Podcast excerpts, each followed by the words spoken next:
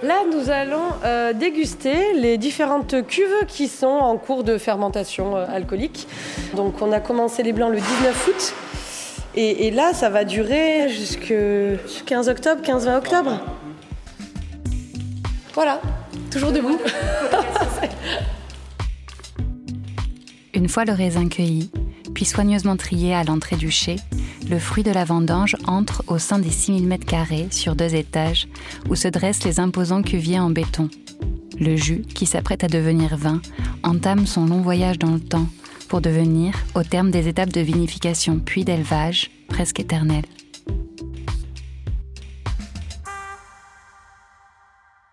Un autre cheval. Un podcast Château Cheval Blanc. Épisode 3 La cuve. On va suivre tous les matins l'évolution de chacune de ces cuves pour décider si on change un petit peu notre programme de travail, donc d'extraction, de remontage. Pierre-Olivier Clouet, directeur technique. Tu as presque 50 bouteilles sur la table et euh, tu as 50 versions complètement différentes de la propriété. quoi. C'est bon ça, en bouche aussi, hein Hein? Nico?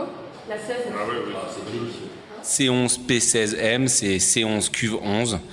Bon, c'est important surtout pour Carole. Nous, on s'en fout un peu, euh, le numéro de la cuve. Et après, le P, c'est le plus important, c'est parcelle. 16, c'est son numéro. M, Merlot. Quand on goûte euh, ce flacon-là, on goûte la parcelle 16. Elle s'est refermée. C'était elle qui était hyper ouverte euh, la dernière fois? Hyper démonstrative, assez. Ça, c'est la deux souches, ça? Ça, c'est la deux souches, c'est l'autre. C'était la 3. La seule chose qui compte, en fait, c'est le goût du vin. Donc, c'est pour ça qu'on passe beaucoup de temps à goûter nos vins. Et puis, on, on le fait jamais seul, on le fait toujours en équipe. Déjà, déguster seul, c'est super triste. Mais en plus, il faut échanger, il faut se recaler. Parfois, il y en a un qui ressent pas trop d'amertume, alors que les deux autres lui disent Bah, si, regarde, c'est amer en finale. Il y a du tanin quand même. Hein Oui, il y a du structuré, hein. Sur des terroirs comme ça, tu t'attends pas toujours à avoir ça. du tanin. On était sur la P7, hein, Nico? 12 jours de cuvaison. Les vins qui sont en cuvaison depuis euh, trois semaines commencent à avoir une résolution aromatique qui fait qu'on commence à les comprendre. Au début, euh, on a des choses qui sont pas encore complètement calées, pas encore complètement en place. Euh, les vins sont un peu exubérants, alors ils vont développer des arômes de fruits parfois un peu artificiels en période fermentaire. Et puis petit à petit, ils vont s'assagir et on va arriver dans l'univers aromatique du fruit rouge.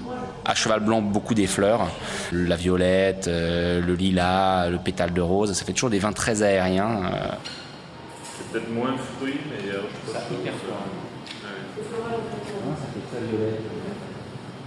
Mais c'est encore des vins qui sont euh, en construction.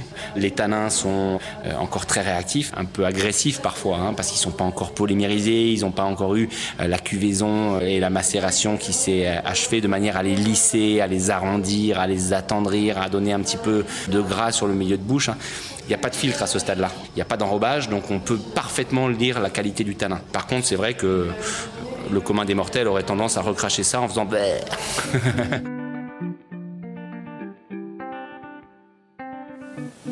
Tout ce que tu peux passer les 200 hectos, mais pas sur les trois souches. Et je garde le deux souches pour comparer demain sur les Cabernet Sauvignon. Ok, d'accord. Les deux vins, Yes, c'est les bon. deux parcelles vins, les deux petites cubes de sel. Ouais. Ok.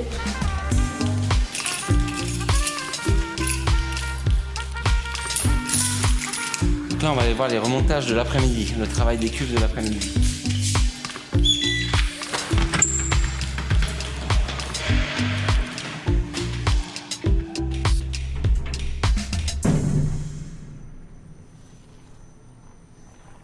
Le chai de cheval blanc, c'est une abbaye cistercienne moderne. Cette cuverie, elle sent le béton, elle sent le ciment, avec le côté un peu mastic, frais, euh, que j'aime beaucoup en fait.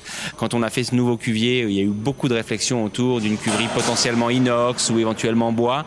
Et en fait, toute l'équipe a fait le choix du béton parce que ça fait partie de l'ADN de la maison. Et le récipient, euh, il influe aussi beaucoup le, le goût du vin. On a la chance de travailler dans ce chai fait par Christian de Porzampar. Il a mis des belles failles de lumière là, qui éclairent en fait le dessus des cuves et c'est hyper confortable. On travaille avec, avec du jour. Moi qui n'ai pas bossé dans d'autres chais, c'est mortel.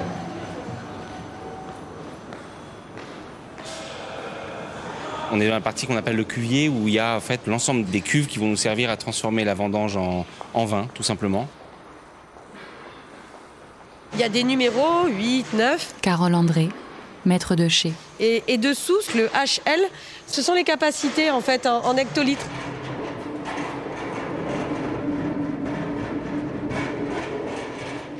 Cuve 1, 21 hectolitres 4, parcelle 1B de Merlot planté en 2016. Sa voisine, elle, elle recueille la parcelle 32 de Merlot planté en 74. En fonction de la taille de la parcelle et du rendement qu'elle a eu, elle va aller dans une plus ou moins grosse cuve. Parcelle 30 plantée en 87 ou la parcelle 29 en 51.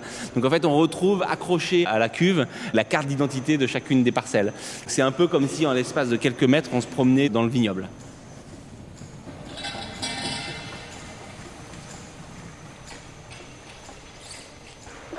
Dans ces gros contenants qui ressemblent un peu à des amphores en béton, on va retrouver la masse entière de la vendange, donc les peaux, les pépins, les pulpes, le jus qu'on a au bout de 48 heures.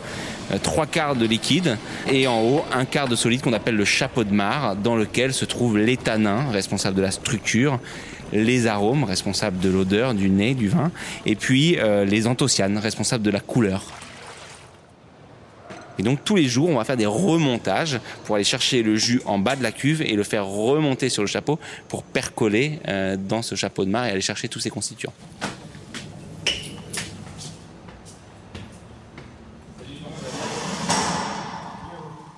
On est sur le dessus de la cuve, parcelle 16, cuve 11, 60 hectolitres. Et là, c'est le début du remontage. On voit ce jus là, fantastique là, qui devient rose euh, au contact du marc. Les levures travaillent à plein. Elles bouffent du sucre, elles produisent de l'alcool, elles produisent de la chaleur. Le jus doit être à 26-27 degrés. Et puis du gaz carbonique. Ça fait cette espèce de mousse rose sur le dessus de la cuve.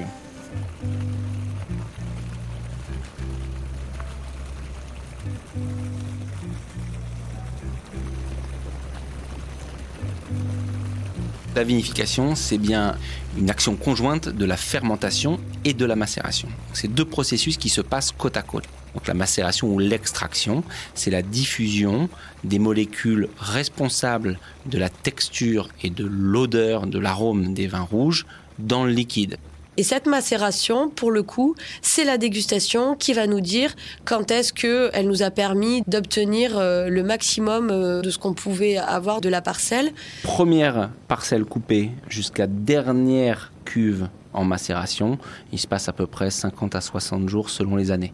Quand on ramasse très vite, évidemment, c'est plus resserré, ce qui est le cas en 2020, mais quand on ramasse de façon beaucoup plus décousue, comme en 2018 ou en 2016, ça peut durer une cinquantaine, une soixantaine de jours. hein. Cette phase-là, qui est une phase très critique parce que c'est vraiment la phase de construction du vin.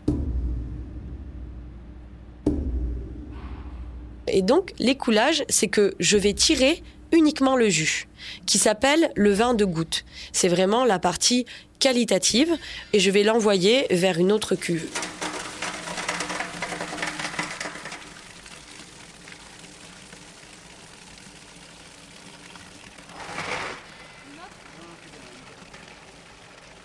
Au cours des étapes de vinification, fermentation et macération, intervient l'assemblage, un art à part entière qui est une caractéristique historique des vins français.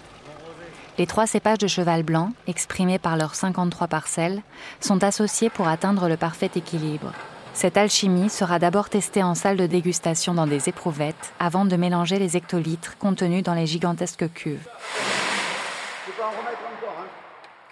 Le vin de goutte, soit il est tout seul, soit déjà à ce moment-là, au moment de l'écoulage, on a décidé de faire des binômes ou des trinômes de quelques cuves qui s'imbriquent très très bien, qui ont une ressemblance, complémentarité. Parfois, on mélange entre elles des parcelles qui se ressemblent, parce que ça c'est super rassurant en fait, on peut pas trop se tromper. Et puis parfois, on a le sentiment qu'il y en a une qui parle un peu trop fort et donc il faut la compenser avec une qui parle un peu moins fort. Et c'est ça que l'assemblage en fait, c'est remarquablement faire, c'est que chacun va être à sa place mais c'est aussi euh, brancher des tuyaux, euh, mettre des pompes en réseau et euh, mélanger quelques centaines, quelques milliers de litres de vin ensemble pour constituer des cœurs. Parce que bah, dans la salle de dégustation, c'est quelques verres qui traînent avec des éprouvettes de 50 centilitres. Mais quand on descend dans le chai, bah, c'est des très grosses éprouvettes de 90 hectolitres et il faut mélanger ces lots entre eux pour constituer l'assemblage.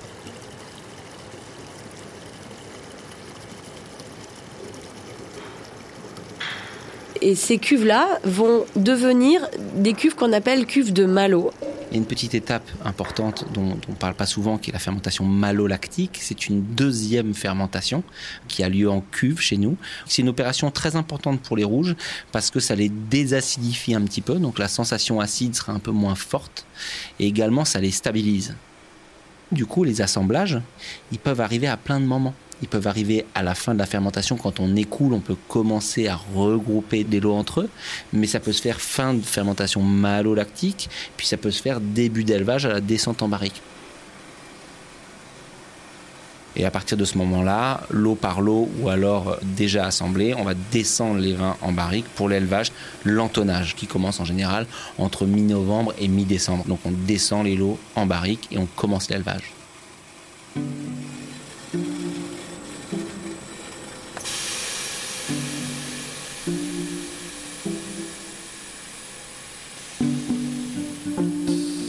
Un autre cheval. Un podcast Château Cheval Blanc.